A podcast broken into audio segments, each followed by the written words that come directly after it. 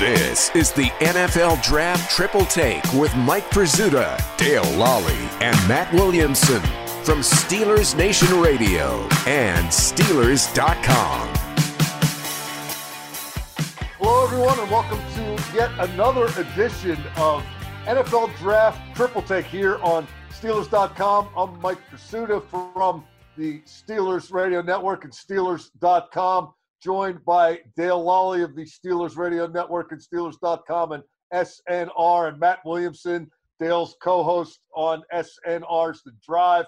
You can also find Matt's written word on Steelers.com. You can hear him just about anywhere Steelers are spoken or Steelers topics are spoken. We are here today with another draft preview for you, and we're going to hit the offensive lineman today, not necessarily the most exciting uh, of positions, but you got to have them. Everybody needs them. And Matt, uh, you're the former scout in our group. Uh, a lot of guys that like to evaluate this kind of stuff every year think this is a really deep offensive line class. Are you as excited about all these tackles as everybody else seems to be about all these tackles? Yeah, I mean, I, I think it is an exceptional group that there's four high quality tackles that most years would be the first guy off the board a lot of traits with those guys. I'm sure they'll be the top of all of our lists that are really enticing.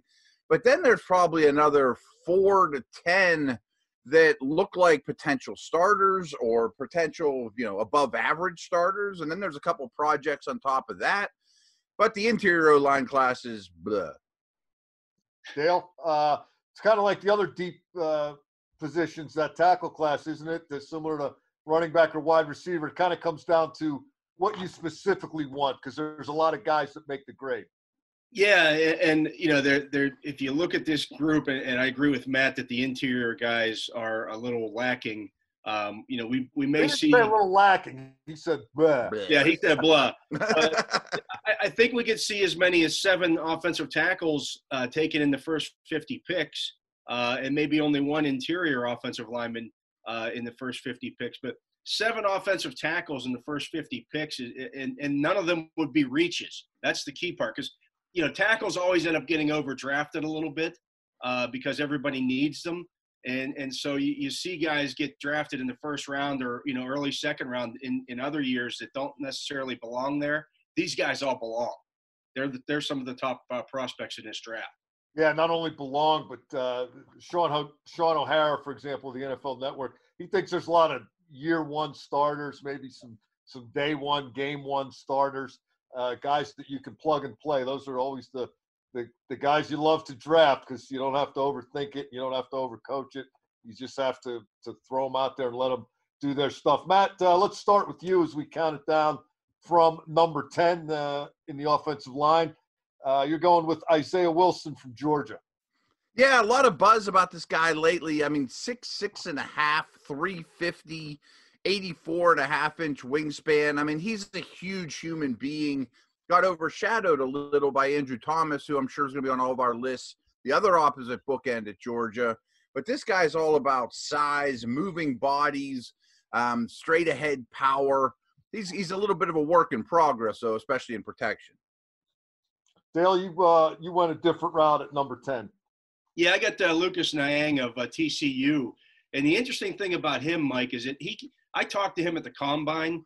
Uh, he had a, a, a, a, torn labrum in his hip uh, that he, he injured in his junior year, and basically played the rest of his junior year with that, and then came back and played his senior year until the Texas game. And I, and the reason he, he waited until the Texas game to, to actually shut it down and go have surgeries, he wanted to help TCU beat Texas. That was his main goal. I can tell you right now that you know having had labrum surgery in my shoulder, that's a very painful injury. Uh, he was still a very good player at TCU despite the, having that that uh, very painful hip injury, and I expect him to come back and be even better. Uh, he was ready to run at the combine, uh, didn't do so. Was going to wait till his pro day, but he's a very good football player. Yeah, I appreciate that kind of that kind of effort and commitment as well. Matt, does that stuff matter to a scout uh, uh, when a guy's thinking team instead of making a quote unquote business decision? Oh, absolutely. And a guy like Niang is, I didn't say his name properly there, but is a perfect example of any year would have been a top 10 offensive lineman. I mean, there's five guys that didn't make my list, that could be top 50 picks. So it's a great example of the tackle depth in this draft, too. Uh, I went a different round as well uh, with my number 10. Uh, I'm going with one of those blah interior guys, uh, Cesar Ruiz of Michigan. And even though he played at Michigan, That's guys, gonna you to put him there. wow. I'm here to praise Caesar, not to bury him. Oh, little Shakespeare for you. Yeah, but are you going to uh, stick? If, if, if are you going to stick a knife in him if you ever have to interview him? That's the question. Are you going to start stabbing him?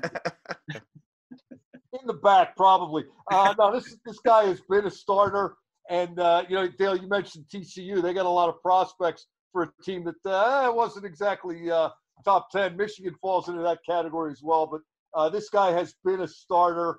Uh, Daniel Jeremiah thinks he's a day one starter. Uh, center maybe uh, isn't the highest of priorities a lot of times, but this guy looks like he could be uh, an NFL center for uh, a long, long time. And uh, jumping to my number nine, I went in the same direction. Lloyd Cushenberry III of LSU, who could also play guard. I imagine Ruiz could as well. But uh, this is one of those guys, uh, that number 18 at LSU, the one uh, the players vote for the inspirational guy, the leadership type guy. They want him to wear number 18 on the offensive and defensive sides of the ball. Cushenberry could not wear it because he played offensive line, but they gave him a patch with number 18. And I got a kick out of uh, the Senior Bowl. He actually did wear number 18 because who cares what your number uh, is in that game? But uh, when a guy is that highly thought of of his teammates and, and puts out the tape that Cushenberry III did, I that goes a long way with me.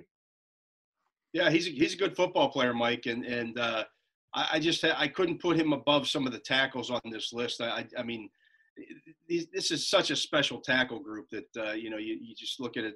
Um, I had Wilson, uh, who Matt had at ten, is my number nine. He's just a massive human being, and and uh, there's there's several of those in this group that uh, you just can't find these these six six 340 pound 350 pound guys walking the earth it's the uh, it's the planet theory there are only so many of these guys on the planet Yeah. and if you got a chance to take one you take them I like that theory. Matt, you've got Cushenberry at number nine. Yeah, I have Ruiz at six, and I have Cushenberry at nine. And there are some similarities. Obviously, I, I think both of them are pretty close to plug and play guys as rookies, which is a high compliment because that's a very intellectual position. You know, a team like the Patriots or Dallas could be looking for somebody like that, that longtime starters, barring injury. Uh, both have good size and physicality. Both could play guard or center, considered team leaders, as you mentioned you know, Cushenberry's not a short-armed guy. He's he's highly productive against top competition. So there's a lot to like about both those guys, and I really think they're both, you know, a leadoff double. They're just very safe. Matt, uh, we'll stay with you. Uh, going to number eight, uh, a guy that I find pretty interesting, as I imagine a lot of people do, Ezra Cleveland of Boise State. Yeah, he may take a little time just from a weight room, sand in his pants, bulk, strength perspective. As good a tester as you'll ever see at the combine, though, and that includes some of the bigger names we're going to get to here.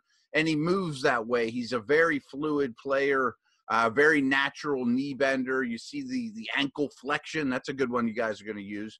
Um, but you can see why somebody would, uh, uh, an offensive line coach is going to look at him and say, I can't wait to get my hands on him, mold him into a stud, and our weight program will help out. Dale, you uh, as you mentioned, you had Ruiz at number eight for Michigan. I went with uh, Isaiah Wilson at Georgia at number eight. Ezra Cleveland was my number seven, and I got to admit, I was slightly influenced. Dale, you'll probably appreciate this. Uh, Daniel Jeremiah made a reference to Ezra Cleveland at the combine, and he he noted that uh, Ezra Cleveland had the best three cone drill among the offensive linemen, and he said no one did it better, Better than than Ezra. I imagine he's he's very good. That's it. I, I got a kick out of that. Uh, number seven uh, on Dale's list is uh, also Ezra Cleveland, and uh, number seven on Matt Williamson's list, really interesting guy, Austin Jackson out of USC, who's who's an, an off the field story as well as an on the field story. Matt, what were you taking uh, that, that impacted you the most in that story of Austin Jackson? Yeah, I mean, first of all, Jackson and Je- Jedrick Wills, who we'll get to, are both very young prospects. And at a position where strength is so important and body development, you got to think the best is ahead for him. And I, I think the story you're mentioning is he basically saved his sister's life by donating plasma and reading more about it. Bone marrow. Bone marrow. Yeah, yeah, yeah. I'm sorry. Not a doc here. They, uh, I, I guess they drilled into his hip bones and pulled the marrow out. And usually that takes two to three years to recover, or at least two years to recover. Played as he recovered last year and didn't put his best tape out there, but all kinds of traits. I mean, this guy, maybe he is a little bit of a work in progress, and his best tape we didn't just see, but there's a lot to work with here. Yeah, and he's also only 20 years of age. Uh, a lot of teams like those guys that haven't necessarily played long enough in college to develop bad habits. They're more of a a, a moldable piece of clay when they come out younger. Uh, but as long as you, you, you show the physical characteristics and put some good stuff on tape, that's sometimes uh, more advantageous, is it not? Oh, without question. Again, it's it's an offensive line coach's dream to give me this moldable piece of clay that has all this ability, and I can turn him into a star. Uh, as we mentioned, uh, Dale and I had uh, Cleveland at uh, number seven. That's as high as Cleveland's been in years. well done. You've been saving that one. my number, my number six is Josh Jones from Houston. Uh, this is another one of those, you know, six five three nineteen. Not quite a planet guy, but he's not small by any stretch of the imagination. And I, I really like though a description that Daniel Jeremiah gave on this guy. Uh, he said he's not necessarily flashy, but he just blocks the guy in front of him. Dale, that is the, the idea. That's uh, at some point when we when we stop obsessing about three cone drills and and what he does with his hips, does he does he block the guy in front of him? Yeah, he, he does, and, and he's he's better as a pass blocker than he's a run as a run blocker. You're going to see that with a lot of these guys because so many of them are, are coming from uh, spread offenses uh, that you know they're going to need to do some work on their on their you know uh, on their run blocking. But if you're if you're a good pass blocker uh, in today's NFL, uh, the run blocking will come, uh, or you can at least just you know get in the way. He's really athletic. In a lot of years, he would have been the number one uh, offensive tackle off the board. He's that good. Uh, in this class, he's a little farther down the list. Now you've got Jones at number five. I got him at five. Yeah, got him at five. Matt, your number six is Ruiz. Did we? Uh, did we? Yeah, I talked about him a little, but I want to talk a little more Jones if possible because I think he's clearly five. There's four really good tackles. Then I think Jones stands alone. Um, just doesn't quite have the upside of the four that we'll get to ahead of him. But like you guys mentioned, I mean, his tape, there's just very very little bad tape with him. I mean, he's just constantly in front of his guy getting his job done. Yeah, I've got Jackson as my number five. Uh, Jones at six. I'm, I'm projecting okay. a little bit with Jackson, but I really I really like uh, the character of that kid. Uh, and, uh, you know, he did make all Pac 12. Uh, they throw the ball a lot. So uh, hopefully that'll uh, help him transition to the NFL. My number four is Andrew Thomas of Georgia. And Shaun O'Hara said, put him in week one. Don't even think about him. Matt, is he overrating him or is that about right? No, I think that's a good way of putting it because he's got a lot of experience at Georgia, has played both sides um, an aggressive mentality. Once in a while, you'll see him over extended time going for the kill, but tons to work with. I think he's clearly number four of this elite group of four. But kind of like the Dale's point with Jones, I mean, most years he'd be the first tackle off the board. Dale, you've got him at number four as well. Uh, and then you guys are in agreement on number three. Uh, you've both got uh, Mekhi Becton from Louisville. You want to uh, talk about the planet theory, Mike? Yeah. this, guy's, this guy's as big as a planet. I mean, this is this is a, a really impressive tackle class if this guy's number three. Oh, it absolutely is. And, and, I mean, you look at him, he's got everything that you would want. And the interesting thing about him is that Louisville would take him, and depending on you know, they would they always wanted him on the strong side, so he played both right and left tackle. Sometimes in the same game. I mean, he would just move back and forth, and so he's a uh, he's an interesting guy in that you, you look at him with that. I mean, he's 350 pounds, so you look at him, you go, well, he's got to be a right tackle in the NFL, right? He's very athletic for a guy that size, uh, and I think he could play left tackle in the NFL as well because of his size and reach. I'm a bet. Uh, got him third also, Matt. Yeah, I'm a Becton fan as well. I mean, he's 364 pounds and runs a five one. I mean, like that was jaw dropping at the combine, and he looked good doing it. It you know at six seven and a half. Obviously, he has the long arms and the huge hands and all those things. And at the college level, I mean, when he gets his hands on you, it's over. He's one of those few guys that it might actually take an extra step to get around when bending the arc and pass protection but he does need a little bit of work on his, footwork and his recovery and his hand placement and things like that as a protector. But boy, there's a lot to like here. Yeah, that was you know, uh, there's what 337 guys at the combine, give or take, and uh, almost all of them, or at least the vast majority of them, run the 40. And when he ran that five one, that was uh, wow, yeah, stunning. Uh, Aircraft carriers don't move that fast. right. I, he's he's number one on my list. Uh, Charles Davis of the NFL Network called him the human Richter scale, and uh, Shaun O'Hara called him a planet. Uh, he is uh, he is a universe of his own. Uh, I think a little more highly of him than you guys do, but everybody Uh, thinks highly of him.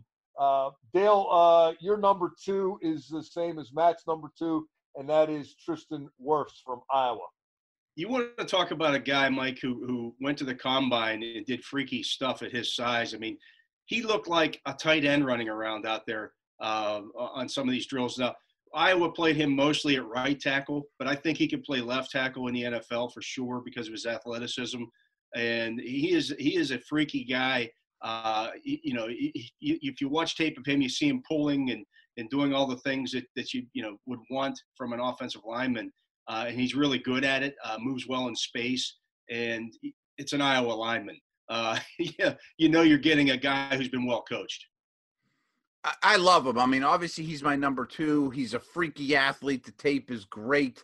My reservation, though, and it's not really a reservation because I think as a fallback plan, he might be the best guard in the league. And why I say that is he has a wrestler's background. And just think about most of these guys are former basketball players where they mirror their opponent playing defense. They move laterally. There, they use their eyes a lot. Where Wirfs has a wrestle you to the ground, battle you in tight quarters, you know, guard mentality to him, athleticism about him, lower base, tough as could be, and runs and pulls so well. But he probably will not be a guard because tackles are so much harder to find. But I could see him struggling on an island in mirror protection a little as elite players go. You know, uh, Kirk Ferentz has been in Iowa a long time, and it's it, it's something of an offensive line factory, and that's the kind of the way they build. Uh, that's the base of their program. You know, trenches and all that. Uh, this kid is the first guy to start as a true freshman at tackle for Kirk Ferentz. Uh, that says something. that means something. That's that's like number 18 at LSU. It, not just anybody gets to do that. Uh, I've got uh, Wirfs third, and I've got Jedrick Wills Jr. of Alabama second. And Matt, to Dale's point about Wirfs played right tackle, but I think he could play left tackle. Uh, Wills played right tackle because Tua was left-handed. That was the blind side, and everybody's just projecting that he can play left tackle. But do you, do you, does that give you pause at all? Uh, would you not rather have a guy that's actually done it, or is it that interchangeable if you're that good? Um, to that project, I mean, to that whole situation, I think it means less now than ever. I mean, so many elite NFL edge rushers come from the quarterback's right side that right tackle, left tackle, you know, distinction is a lot less important to me than ever. I need good protectors on both sides. I don't just I just don't need a masher on the right and a dancing bear on the left. I think it was your you've quoted O'Hara a few times. I think he said switching from left tackle to right tackle is kind of like using toilet paper with your opposite hand for the first time. You know, like it's not as easy as you think, and it's kind of messy in the process. You know, so it, it's not as it's just oh I can play left, I can play right. No, it's a little different. Um, to get to Wills, he's my number one, and you mentioned how Wirfs played very early at Iowa. Wills played as a true freshman at Bama. I mean, and really never left the field since. Stayed on the right side. Tua as a left-handed quarterback. Very powerful, very nasty. I mentioned him and Jackson are both very young. They're both under 21 years old. Wills actually has a, a bigger wingspan than Becton. Um, which is crazy because he's four inches shorter. Yeah. yeah. he's only slightly over six four, which some see as a negative, but really good leverage guy. I mean, his combine would be his not historic, but really elite if it wasn't for the three other guys that just tore it up. Yeah, I really like him as well, Matt. He was my number one, and and uh, you know, starting as a true freshman, as Mike mentioned, starting as a true freshman at Iowa, starting as a true freshman at Bama on that offensive line against you know against uh, other top five or, or five star recruits from around the country tells me a lot about this guy. He's he's he is just he's he's played in a lot of really big games, uh, performed in a lot of big games, pl- uh, practiced every day against NFL talent. He's a stud. I, I think he's uh, he, he, probably won't be, maybe he'll be a top five pick this year uh, because of the way these offensive tackles go. But he doesn't make it out of the top 10 picks. In a lot of years, uh, he may have been the number one pick uh, yeah. if you look at this uh, in a lot of other years. Yeah, I'm with you guys. I'm certainly not down on the guy at all. I mean, I, I just Becton fascinated me uh, with the physical stuff. But there's there's a picture of Wills. He's I, I don't can't tell what game it's from. He's just got his crimson jersey on, and he's standing with his hands on his hips and like looking at the sideline, and he's got the pipes and the massive size, and he just looks like, who do you want me to block now? I got this covered. Uh, looks the part. Or, or, who should I kill now? That's the. Yeah, or that, yeah. Uh, that's going to do it for the O line. I got to tell you, man, I'm going to try that uh, toilet paper thing when I get a chance. Yeah, it might not go so well. See if you and uh, Shaun O'Hara are right. Uh, of course, if you're ambidextrous, it's not that big a deal that that to me seems like it'd be a really uh, great skill to have. I'd give my right arm to be ambidextrous. I'm amphibious. That's that's going to do it for the O line uh, for Dale Lolley and for Matt Williamson. I'm Mike Prisuta, reminding you uh, to keep it here for all your uh, draft coverage. Uh, Steelers.com is the place to be. Uh, we will be back again soon with yet another edition of the NFL Draft Triple Take right here on Steelers.com.